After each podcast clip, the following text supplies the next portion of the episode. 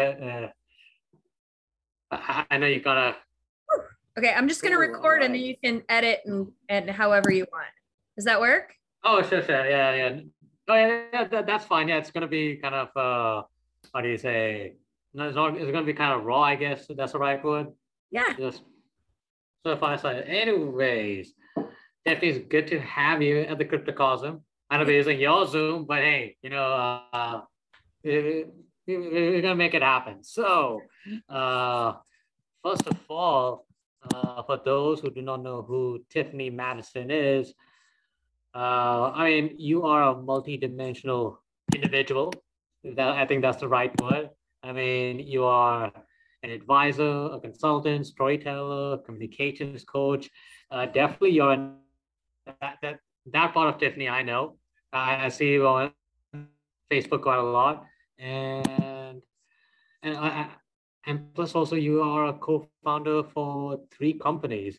So I mean, I, I don't know where to begin, but you've been involved in blockchain, uh, the, the I guess libertarian focus. I don't know if that's the right uh, way to describe it. And also, you're into health in the health space.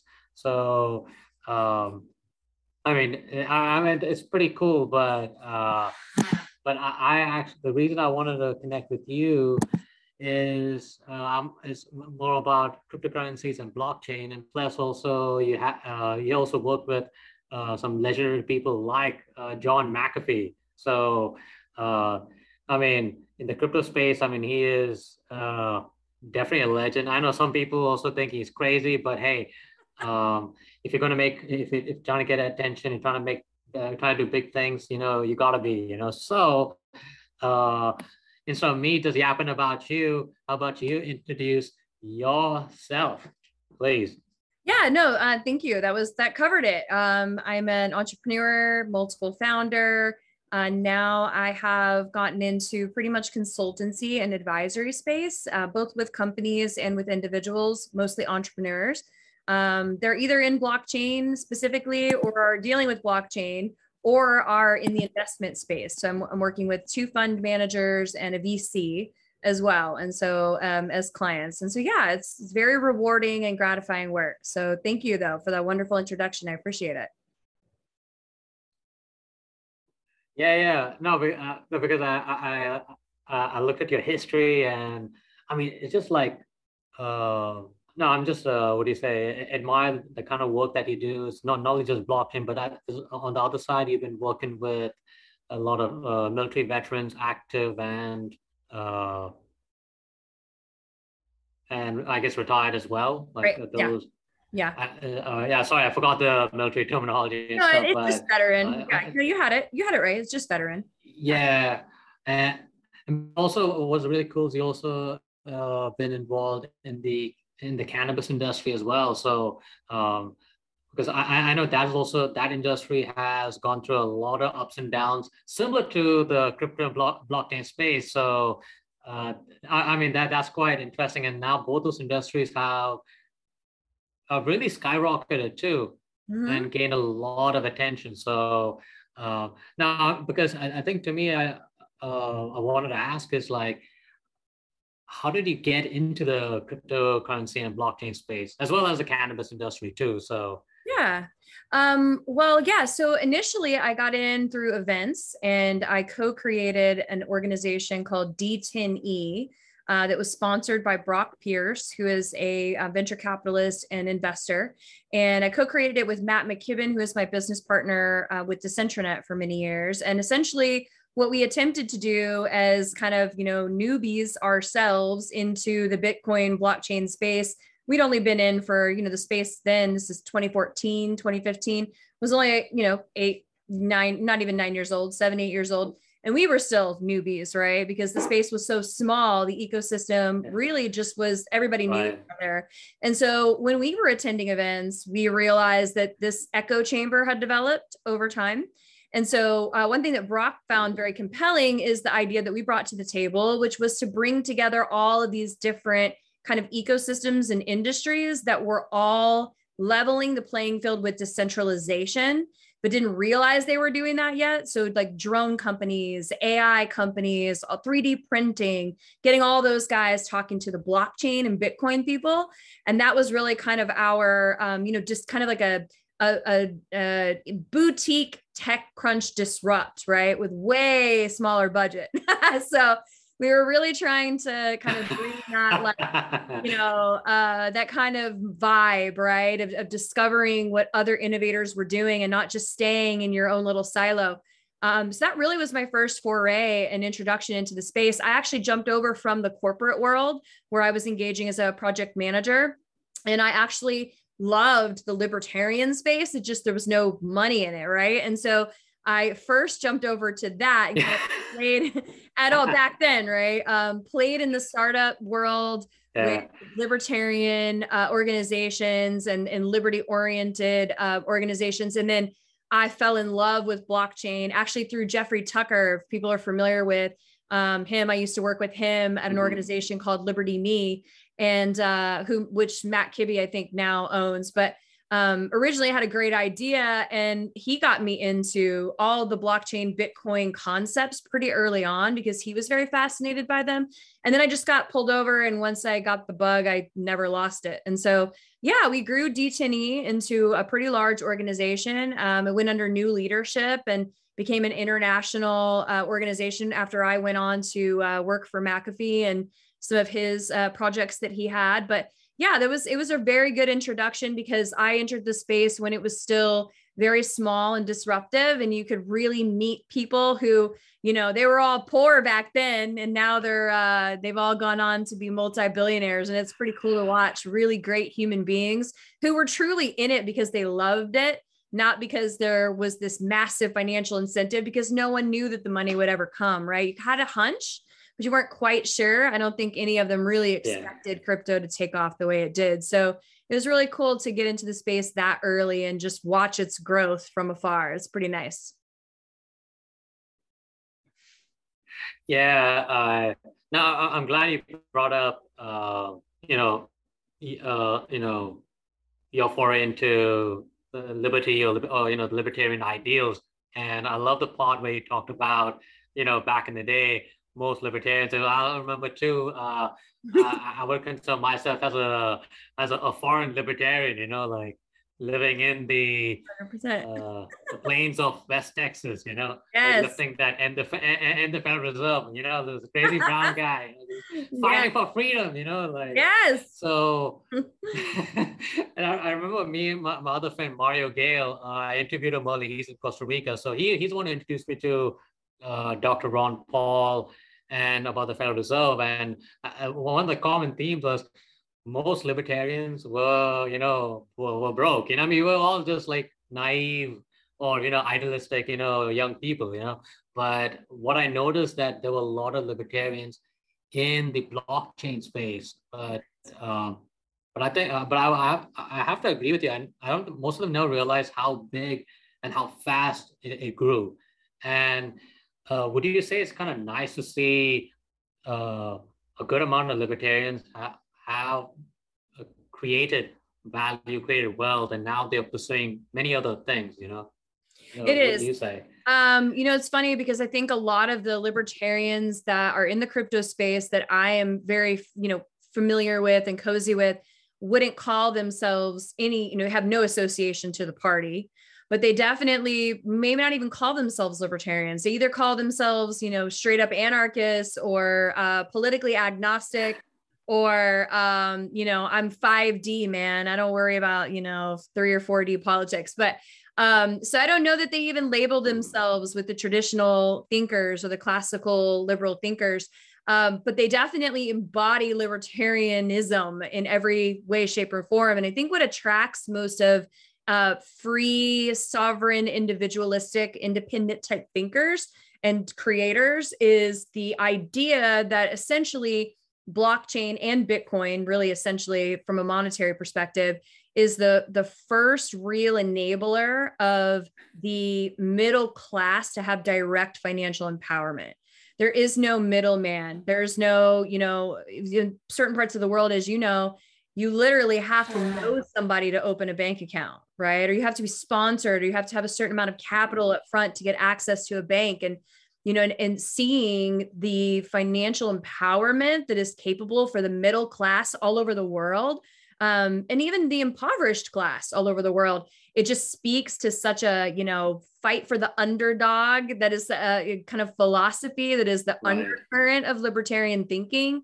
um, empowering the individual as the the large you know the smallest minority in the world is the individual and the most oppressed and so i think that's what's so attractive is that bitcoin really gets the middle guy out the bureaucrat the politician the banker the the you know virtual the, the almost like vulture capitalist right it gets them out of the way and enables that direct financial empowerment. And so, yeah, there's a lot of synergy there, even if a lot of my crypto people don't want to claim it there's definitely there's a lot of alignment. Yeah, yeah.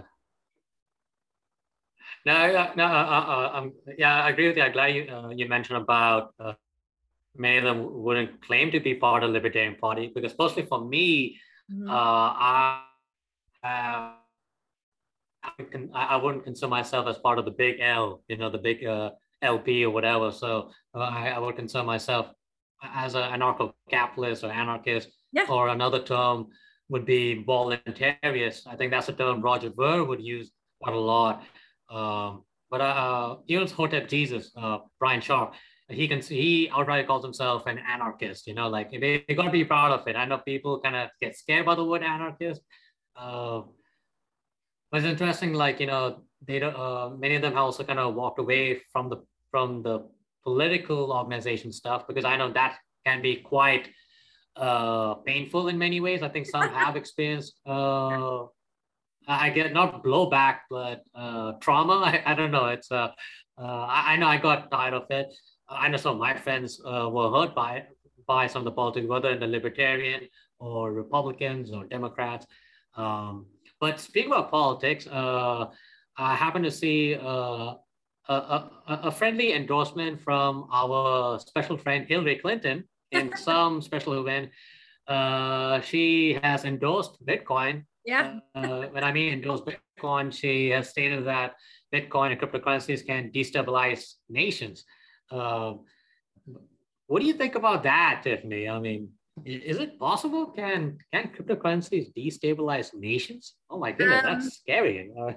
you know, I think uh, inflation and runaway spending and having no budget uh, probably stand more of a threat to destabilization than the next frontier of monetary policy. And so, you know, you got to think of, uh, you have to take the long view here and you have to look at what, um, you know, the candle makers, these are the candle makers, right? Is what they're facing the electricity of money. Mm-hmm. And candles are always going to have a place right? They're always going to be valuable. They're always going to be yeah. your backup when the grid goes down, right? Your reliable, trusty candle. Um, but you definitely, in the age of the electricity of money, are going to prefer the fastest, most competitive, most reliable, and the most transparent, trustless form of meaningful exchange of monies from person A to person B without the Hillary Clintons of the world in the middle, right? And so that's scary to her that's scary to right. the global elite and that's scary to anyone that doesn't trust people because they're used to ruling people right and so if i was a candle maker looking mm-hmm. at the electricity of money i would be pretty scared too and i would try to make other people scared of this destabilizing currency i mean you look at some of the early propaganda, not all of it was wrong, right? About the electricity phenomenon taking off and in the time period, some of the political cartoons and some yeah. of the you know newspaper articles that were produced by people that made a lot of money, you know, facilitating candles. This electricity was just scary and it was volatile and you could die and right, you could lose all of your savings and your the world's going to collapse, right? But really, what it's doing is it's creating a new era that is out of the cat's out of the bag and it's uncontrollable. And I think the state, in and of itself, is going to fight for preservation. And so there's this as an agent of the state, she has a vested interest in preserving the order that she knows, right? And so you know, dinosaurs right. don't want a big asteroid to hit the earth because it's scary, right? But the asteroid's coming, and that mm-hmm. the complete disruption of the global financial system. And a lot of it is facilitated and precipitated by people like her. And she makes a lot of money off of the banks that pay her, right? To come do these speeches. And yeah. Um, and so yeah, I mean, she has a vested interest 100% in advocating for fear mongering or this kind of um, you know posture of doom and gloom right? I, I, would expect more of this because the state is kind of in that you know that's like the old adage i can't remember which intellectual said it now but it's like you know so i think it's almost like schopenhauer like the truth passes through three stages right? And of course it's vilified and laughed at and mocked right? We've declared bitcoin dead how many times right? And then you get into the middle stage mm-hmm where they fight it. And then it's eventually just accepted right? And so i think we're in we're in a mixture almost institutional decision by institutional decision between that middle period and the late stage acceptance of it right? And so it's almost like headline by headline you see this volleying back and forth between fighting it and embracing it and so she is going to advocate and her ilk are going to advocate for the fighting it, right? And we'll we'll see those activities, especially if Jerome Powell is, uh, you know, appointed the head of the Federal Reserve. We and it looks very likely we'll see the fight and we'll see some of the um, you know attempts to destabilize this new technology, but ultimately it is essentially like fighting the internet or fighting the adoption of electricity it's just not it's not sustainable to continue this fight and so I, you know, unfortunately, history once yeah. again will prove her wrong. Yeah, no, I agree. Yeah, yeah, that's. uh I, I love the part where you talked about, you know, first they kind of like ignore you, they uh, laugh at you, they ignore you, then they fight, then they fight you, and then you win. I, I guess that's kind of like a Mahatma Gandhi kind of yeah. saying too. Yeah, um, yeah, yeah. That's there you go. Yeah. Yeah. Yeah. Um, anyways, I would lo- uh, love to talk about the the crypto uh, the cryptocurrency, the blockchain space, and you know you came in quite early, and I, I, I correct me if I'm wrong. I, I believe you might be one of the first uh, one, one of the first women who entered the blockchain space. I think there was you. There's also um, I, I, I, I uh, I forgot her name, uh, but I know her Instagram handle, Sky Cordo. I forgot. Uh, Naomi Brockwell. Yeah. Naomi. yeah. Yeah. Naomi Brockwell. Gotcha. Sorry. All right. My bad. Yeah, but there was uh you guys were one of the first people to first women in the space. So I mean, could you share the experience? What was it like? You know? Yeah, you know, um, I feel very spoiled. Um, I really have been, I think, just truly blessed to have almost first of all this is not my first foray in a male dominated environment my entire social circle is you know gun pilots and prior to this i worked in you know i was a project manager in the you know architecture construction industry you know luxury real estate and so male dominated and then really i've moved over in many different ways you know the libertarian uh, ecosystem male dominated. And so I've almost always been in a leadership, yeah. male leadership role with predominantly male subordinates or colleagues or superiors. And so this is, I always have to frame it that way um, so that it's understood that this is not new to me. But, um, you know, I really, I got very lucky working with really humanistic people and people who had had already um, were either you know kind of uh, almost shamanistic in their belief in humans instead of identities. Does that make sense? And so um, they were really in they were really drawn toward competence and the ability to execute. And those are two things that i do very well. And so it was i was never treated i think to some of the sexism that i think other women that have come into the space later now that you've got um, more finance bros and more like programmers from the Silicon Valley crowd. I think now that you've got that in there with like the Moon Lambo guys, the traders, right? Um, I think the space might have evolved. And so I can't speak yeah. to that experience. Um, I can't speak to that experience. The experience I can speak to is more of can you get it done? And are you an ethical, good person? Great and if you have you know if you're if you got tits then doesn't really matter like just get it done okay and so to me um mm. i think that that I, I got very spoiled by that because i've heard a lot of very unfortunate stories of young women that have entered the space now that have told me about some pretty alarming sexism and you know in the west framing it right um the most extreme sexism yeah. i have ever encountered and I mean, I'm a eighth generation Texan. I've worked with good old boys from the oil fields to soldiers who, you know, fly mm-hmm. the most sophisticated attack helicopter in the world. And I've never been spoken down to in a sexist manner outside of the Wall Street people and that crowd. Right. And so I think the more of that we bring in, the more sexism is there. And so I feel like a lot of their experience is influenced by that culture and that is a very unfamiliar culture to me. In fact i've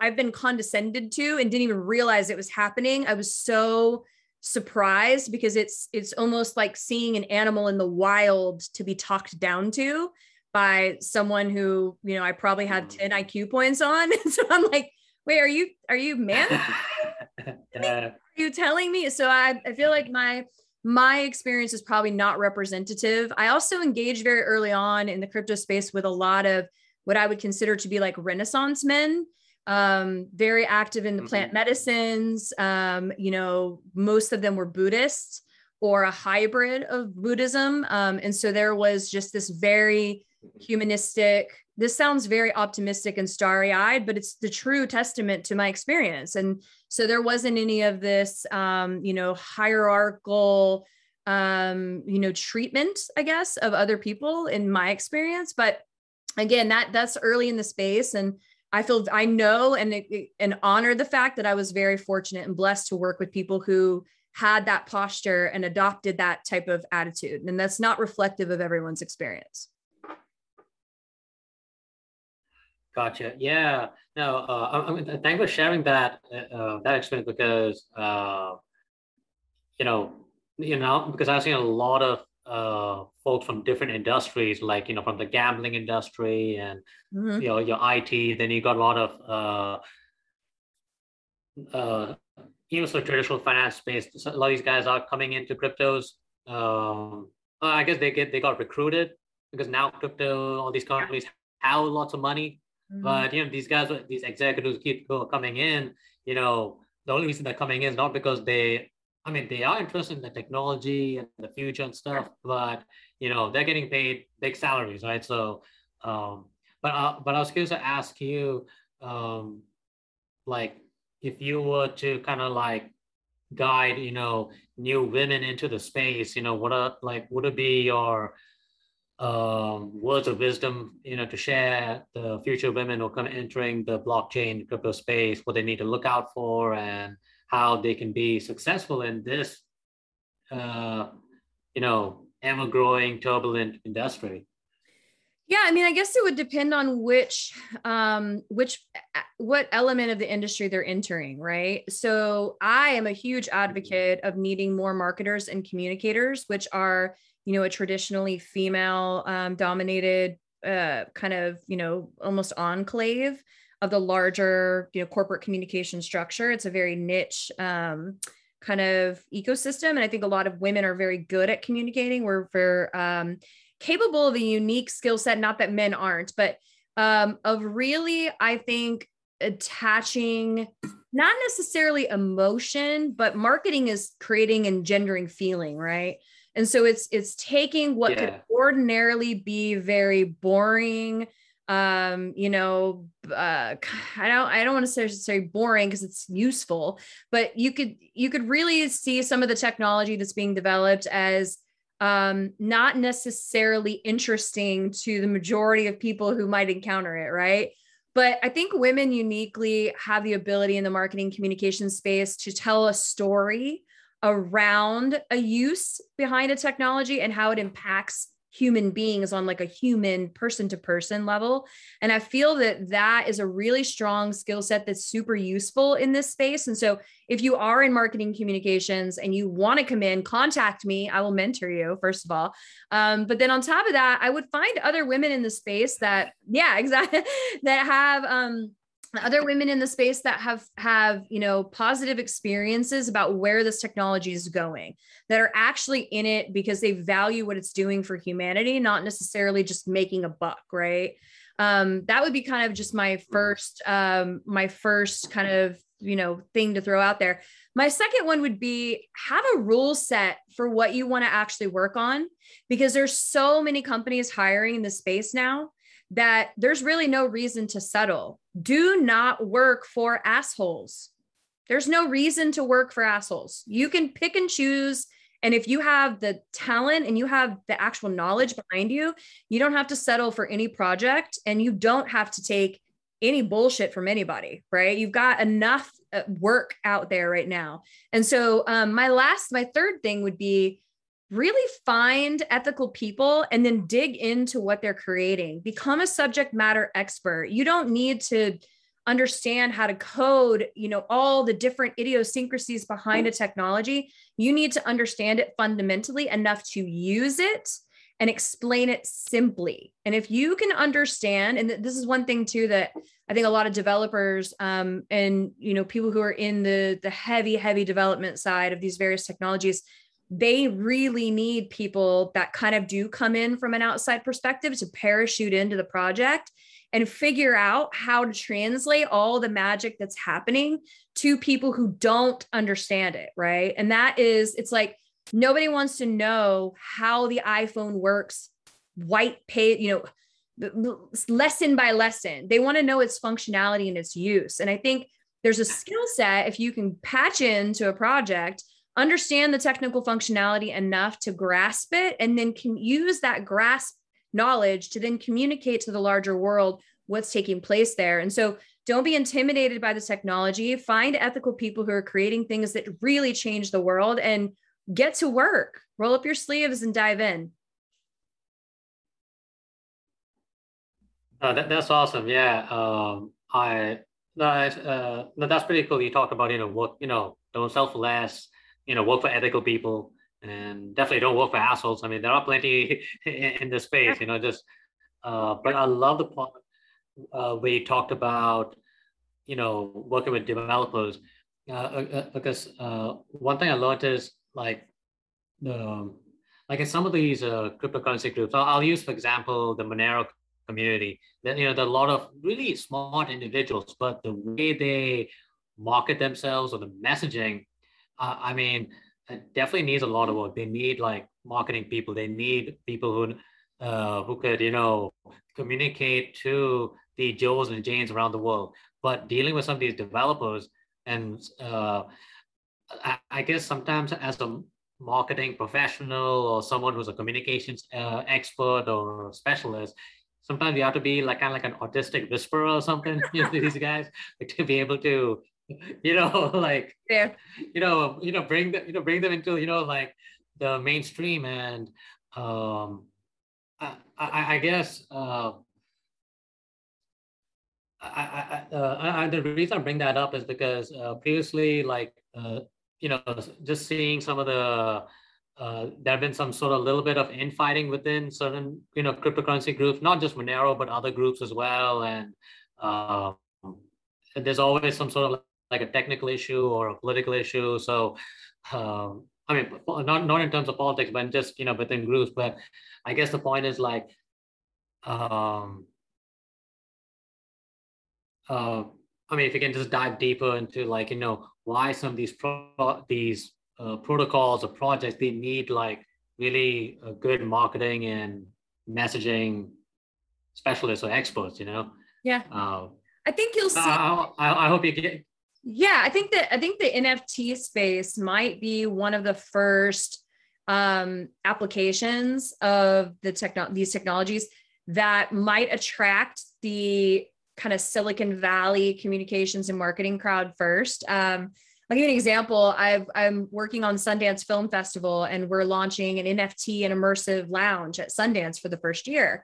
And I was just kind of looking at all of the great companies that I admire in the NFT space, either because I invested in the picks and shovels, right? Um, very early on. I don't buy NFTs. I buy, you know, access and coins into what I believe are some of the cool protocols like Dapper Labs Flow and all those guys.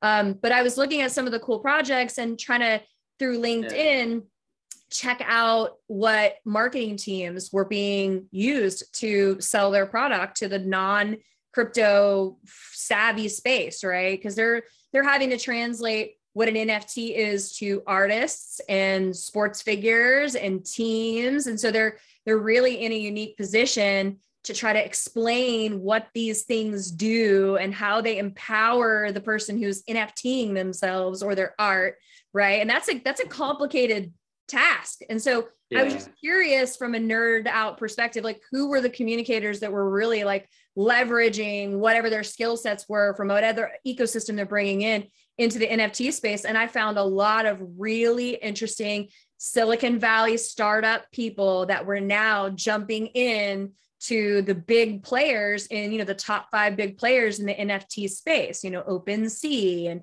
all these other guys. And so it was cool to see that natural transition, whereas the Silicon Valley crowd probably would not. You had to be a true believer to really jump over into this space, you know, five years ago, but now the space is getting attractive because it has more money. And it's it's targeting mainstream established industries outside of finance right? Because i i was mostly mm, in blockchain enterprise right? And then i got into the defi world which is very attractive and sexy to me. But then during my time in those two spaces, I completely lost track of NFTs and where those were going. My original theory is that they would be adopted by niche gaming environments, right? Like Hearthstone. And I wrote an article, yeah. my co founders back in 2019, where we were kind of predicting where this would go. And we really thought esports eventually, right? But we never envisioned that NFTs yeah. would essentially do for artists what streaming eventually did for musicians, right? Like creating independent, right. community oriented, direct access to their fan base, right? And being able to monetize with no mm-hmm. middleman. We didn't envision that, I think. Um, yeah. And so seeing that kind of take off into these mainstream, you know, financially uh, influx with capital, different industries, I think has attracted some external talent and that's allowed the storytelling and the marketing communications around what these technologies do to really elevate and to, to, to grow and develop in real time. And that's been really, really wonderful for me to watch. I just kind of cheer it on every time I see like BlockFi kills it on Instagram. I, I, haven't even reached out to whoever their communications person is, but I super fan them all the time. They do a fantastic job of explaining DeFi to the average person who, of, who has no idea what decentralized finances. Um, so I think we're going to see more of that, which is really exciting. Well, okay, no, no definitely want to check out BlockFi. I haven't. Uh, I mean, I, I mean, I've used like you know Celsius and uh, some other companies, but as far as the marketing for BlockFi, I mean that's uh, I mean that's kind of new to me. Like, uh, but definitely want to check that out because I'm just uh, uh, no, I'm just starting to see like um, you know like marketing and you know, especially the messaging side I mean, that's becoming way important than ever before. Like, um, because uh, already on top of that, like, I mean, here in Dubai, there's so many companies. They all are, you know, like participating all these events and stuff. There's so much of noise. So, yeah, I mean, even, even some people have approached me and stuff, you know, trying to help them coach, you know, how to buy Bitcoin and all, all this other stuff. Like, yeah. um, they don't know where to begin. There's just too many. So how do you like, um, like you know stand out. How do you so i don't know. So i think uh, uh, I, think later on i think there's going to be a lot of marketing opportunities for a lot of people out, out there and especially for women too. Like usually like you said right is usually that's kind of like a, a female dominated space. Um, but anyways uh, i want to talk to you about uh, the legend, legendary of course john mcafee.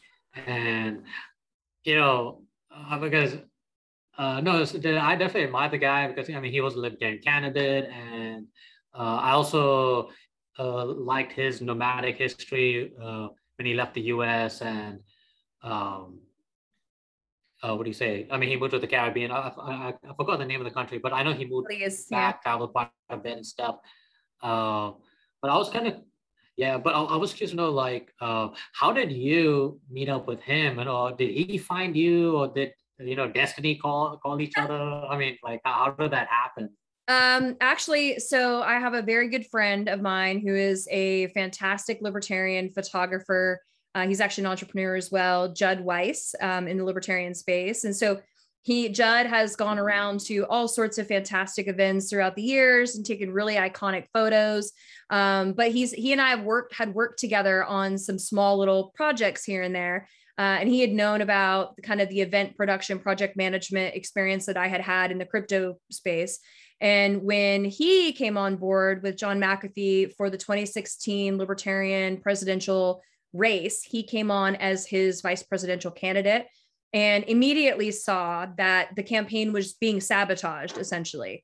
And so the current campaign manager, I'm sorry, the previous campaign manager before I jumped in for the last eight weeks of the program, six to eight weeks, um, was essentially not doing what he should have been doing. And so, you know, he conveniently went to go work on for uh, Gary Johnson afterwards. And so I have a feeling he was working for Gary the whole time. But essentially, there were people that, you know, were contacting the campaign, trying to volunteer that were never being contacted. Um, John had 1,100 volunteers from every walk of life you can imagine from, I mean, programmers to housewives to civil libertarian activists to you know black nationalists that were like man i love you. I want to do whatever i can to help you. Never contacted in any way shape or form. And so um, donors weren't being reached out to media was not being contacted and so judd saw he got a whiff of this pretty early on he knew i was a systems builder he knew that i had no aversion to working with um, eccentric mavericks right and brought me in essentially and asked me to yeah. jump in. And uh, I scaled the campaign from zero volunteers to almost 100 in two and a half weeks. I didn't sleep, but I knew that Judd was on to something that 2016 wow. Hallmark wow. election and that, and I didn't have kids back then, um, but um, it was a Hallmark election where people really wanted to hear from irreverent disruptors and Trump was just proving that over and over again. And so, where the Libertarian Party thought it might be a good idea to put, you know, um, well-intentioned milquetoast candidate like Gary Johnson out there, I saw that Judd had a really good point that people were looking for someone to trailblaze a new narrative, and unfortunately, um, Trump took all of that momentum and then, of course, ran it into the ground. But um, it was attractive to me because John told me, first of all, he subjected himself because I'm a former investigative journalist. I wrote for the Washington Times. I was a columnist. I covered the war on terror. I covered privacy and domestic terrorism and all sorts of, um, you know, lovely, salacious topics. And when I first decided to work with him, you know, I did a cursory Google search and I'm like, I am not attaching my stellar reputation to this human. so um, he answered every question I had. he was he was a total open book. Um, and of course, my radar is always up for psychopaths and for bullshit artists. And so I dug deep and I hit him, I hit him hard over and over again with some pretty gruesome questions. And he answered every single one. And so um, that I decided, all right, you know what? Fuck it. so I did. But it was really um, as a as a libertarian, I really appreciated that he was super transparent very early on, that I have no illusions about winning. So don't expect that. But let's take this as far as we can and let's get as much attention on the topics around what libertarians should be discussing and bringing to the forefront as we possibly can. And then another thing that most people don't realize about that run is that he basically came to me and said, Look, you're a startup dork. You love startups, right? So let's actually go in and audit the Libertarian Party and find out why it is so dysfunctional. And then when I get in there, I'll actually lead this party like a startup CEO. Like, let's actually get people in place. Let's find out where things are broken. Let's set up mm-hmm. systems wow. that allow us to scale this organization. And so he launched what was called the Vote Different initiative that basically allowed me to go in and we did this huge poll of all the libertarian state chairs and the people who were at the you know leadership level and at the city and state level and found some pretty endemic problems that of course the libertarian party leadership had zero interest in and so he literally said how quickly could you build an infrastructure and let me tell you um, and I, uh, this is a, a, whole other topic in and of itself so i won't go down there but just from that poll that we had okay. like, a couple hundred respondents from there was zero local candidate support taking place for like people who are running for sheriff and constable or, you know, mm-hmm. comptroller, like electable positions, right? No infrastructure. Whereas the, yeah. yeah, the Republicans and Democrats will give you a campaign in a box, right? So he said, you and the team go build a campaign in the box, right? Then we were looking at, okay, well, these people who have no infrastructure, no support, how are they actually onboarding volunteer interests? Because the Libertarian Party was growing in 2016 because people were looking for alternatives. And so, literally, half the people that we talked to had no systems for onboarding volunteers. They had, they were taking phone calls on their personal cell phones and weren't tracking them anywhere. There was no automation. So he basically said, go design systems that will allow people to onboard people quickly, get them in some emailing. Like, do we need to go to MailChimp and buy 10,000 licenses in bulk for every state chapter? Right. And so that that is what attracted me to once I kind of sold him on that idea and he realized there was a big problem, he was ready to go had he gotten the nomination. And so that to me was he wanted to actually build systems around the concepts, not just talk about shit. And that to me was very interesting. So that that's how I got started and why I stayed yeah. in the campaign and, and really tried to make something something happen from it if we could. Wow. Yeah, yeah. No, no, uh, no, I'm glad you brought that point about like in, on the local level. There wasn't much support for libertarians like like on the local level. And for example, I was living in West Texas. I mean, like maybe I remember there's maybe like one or two, but I was like, okay, but, but I mean, I, I, like there was the, uh, like I guess uh, the Libertarian Party official support kind of stuff. There was not, there was not much news and anything like that. I mean, it was uh, kind of weird. I mean, mm-hmm. uh, and no, I also no infrastructure, infrastructure, too. I, I don't know. I, I mean, for yeah. me personally, I didn't think there was any infrastructure. Mm-mm. Okay. Yeah, yeah. Oh man. Uh, but anyways, I mean, we all know the, now. Uh, I mean, it's it's 2021. Is there any infrastructure now? No, there's not. So uh, not at all. I, I don't think so. No. But uh, anyways, we, we, we know what happened after that. Uh, yeah. Uh, so, but uh, I guess you know the, the, the people listening in, uh, they're sort of aware, but they are kind of like walked away.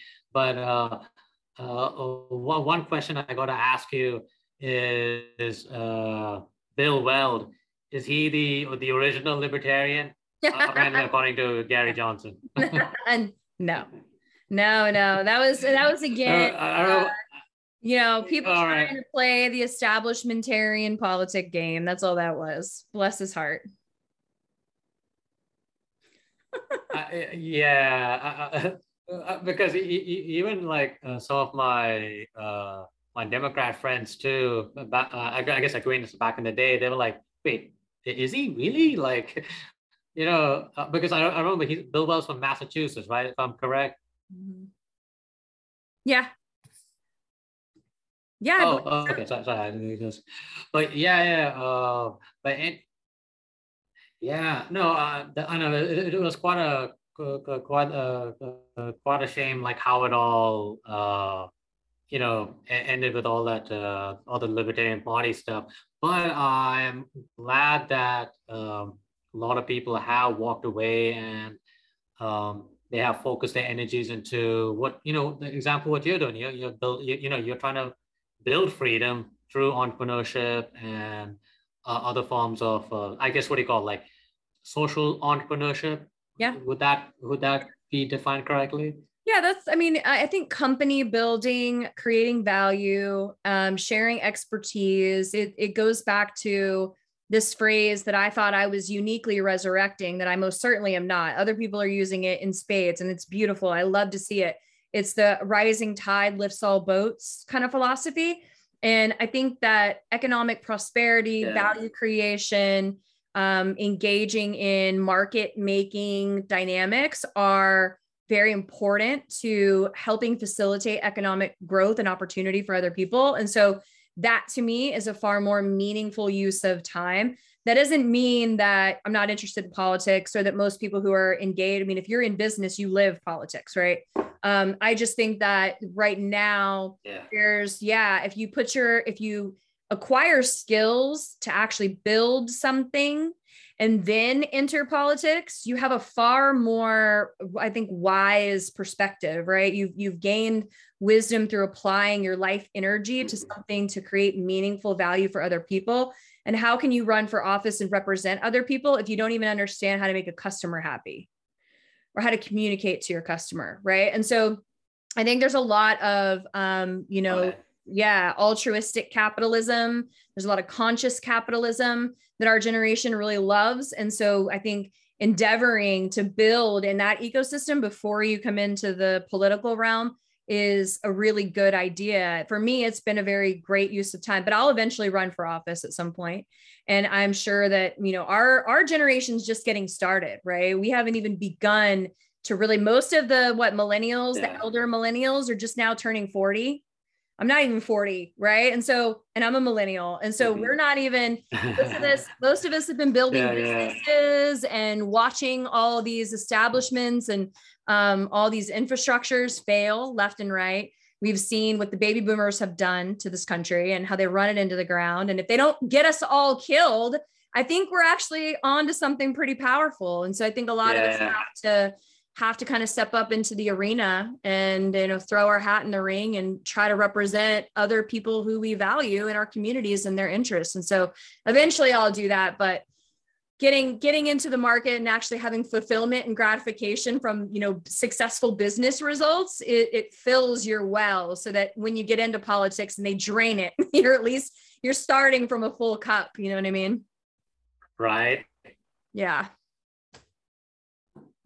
yeah, no, great. Yeah, yeah, yeah. No, but uh, no, uh, I think the work that you're doing is, is really awesome. Like, um, and I think to me, it's, it's, it's really a good example for for many other libertarians or or actually anyone too. Like, uh, I mean, whatever their political background is, but I mean, uh, starting your own business, start you know, starting your own company. I think that's uh or whatever venture it is, is, is a great way to, I guess, uh, what do you say, increase your financial confidence, raise your human capital, and also create a, a, a, a way to spread economic and financial freedom, you know, for, for not just for you, but for everyone else. So uh, I, I think that, uh, I, I think that's something uh, for me, but also many other people, uh, other young younger people out there too. I mean, uh, I, I think they they they'll, they'll love to do uh, the kind of work that you're doing too. You know, so uh, I think that's I think that's pretty awesome. But anyways, I would. Uh, but anyways, uh, I'll, I would love to finish this off with um, maybe uh, just for you to share some words of wisdom for some of the uh, say like I guess the young Americans, but also uh, other people around the world too you know, you know, many of them are sort of, you know, passionate about, you know, social causes, and also sometimes they also get drawn into the political side of things. But um, uh, would, uh, would you advise them to, you know, get into entrepreneurship? Yes, I think the uh, productive class, the entrepreneurial class, is the only ecosystem capable of truly changing the world. And the, you know, politics is downstream from culture and culture is directly tied to business and business is tied to markets and markets are people.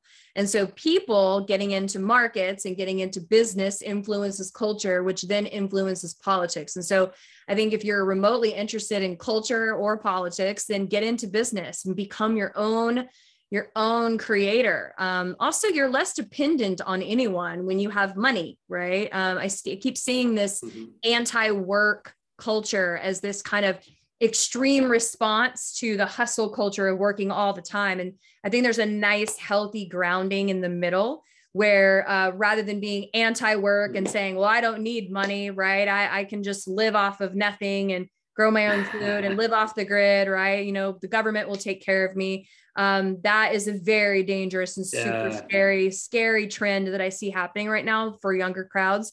Um, Agreed. So, yeah, I would reject that wholesale and say, you don't have to hustle until you're, you know, and this is coming from someone who used to work 80 hour work weeks and sleep four hours a night and maybe even miss sleep for two days in a row because I was so obsessed with the projects that I was working on.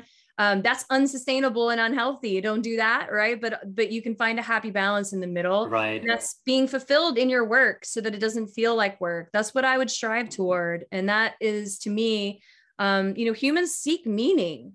We all look for meaning in what we're doing. So find something truly meaningful, as cliche as that sounds find something where you're excited to jump out of bed and get after it. And that is not hard to do in this beautiful world where you have the entire compendium of human knowledge right here in your hand. So get after mm-hmm. it, but making excuses. That's probably the best advice I can get. Oh, that's awesome. Hey, Tiffy. Yeah, no, that, that's that's great advice, and definitely I'm gonna take it too. So, I mean, actually, uh, uh, actually, that that uh, that answers for mostly for me than uh, than my audience. You know, so that's how I feel. But uh, but yeah. Anyways, Tiffy, thank you so much. Yeah, likewise. For thank coming you in. I, I really enjoyed this. Uh, you know, this conversation. Just uh, you sharing your your experience and so, some of your exciting projects you got going on. So uh, so glad glad to have you at the Cryptocosm. Yeah, thank you so much, and I appreciate it, and I hope we get to do it again. Sure, sure. Absolutely. Yeah. Anyways. Awesome. Thanks. Take care. All right. Yeah. All right.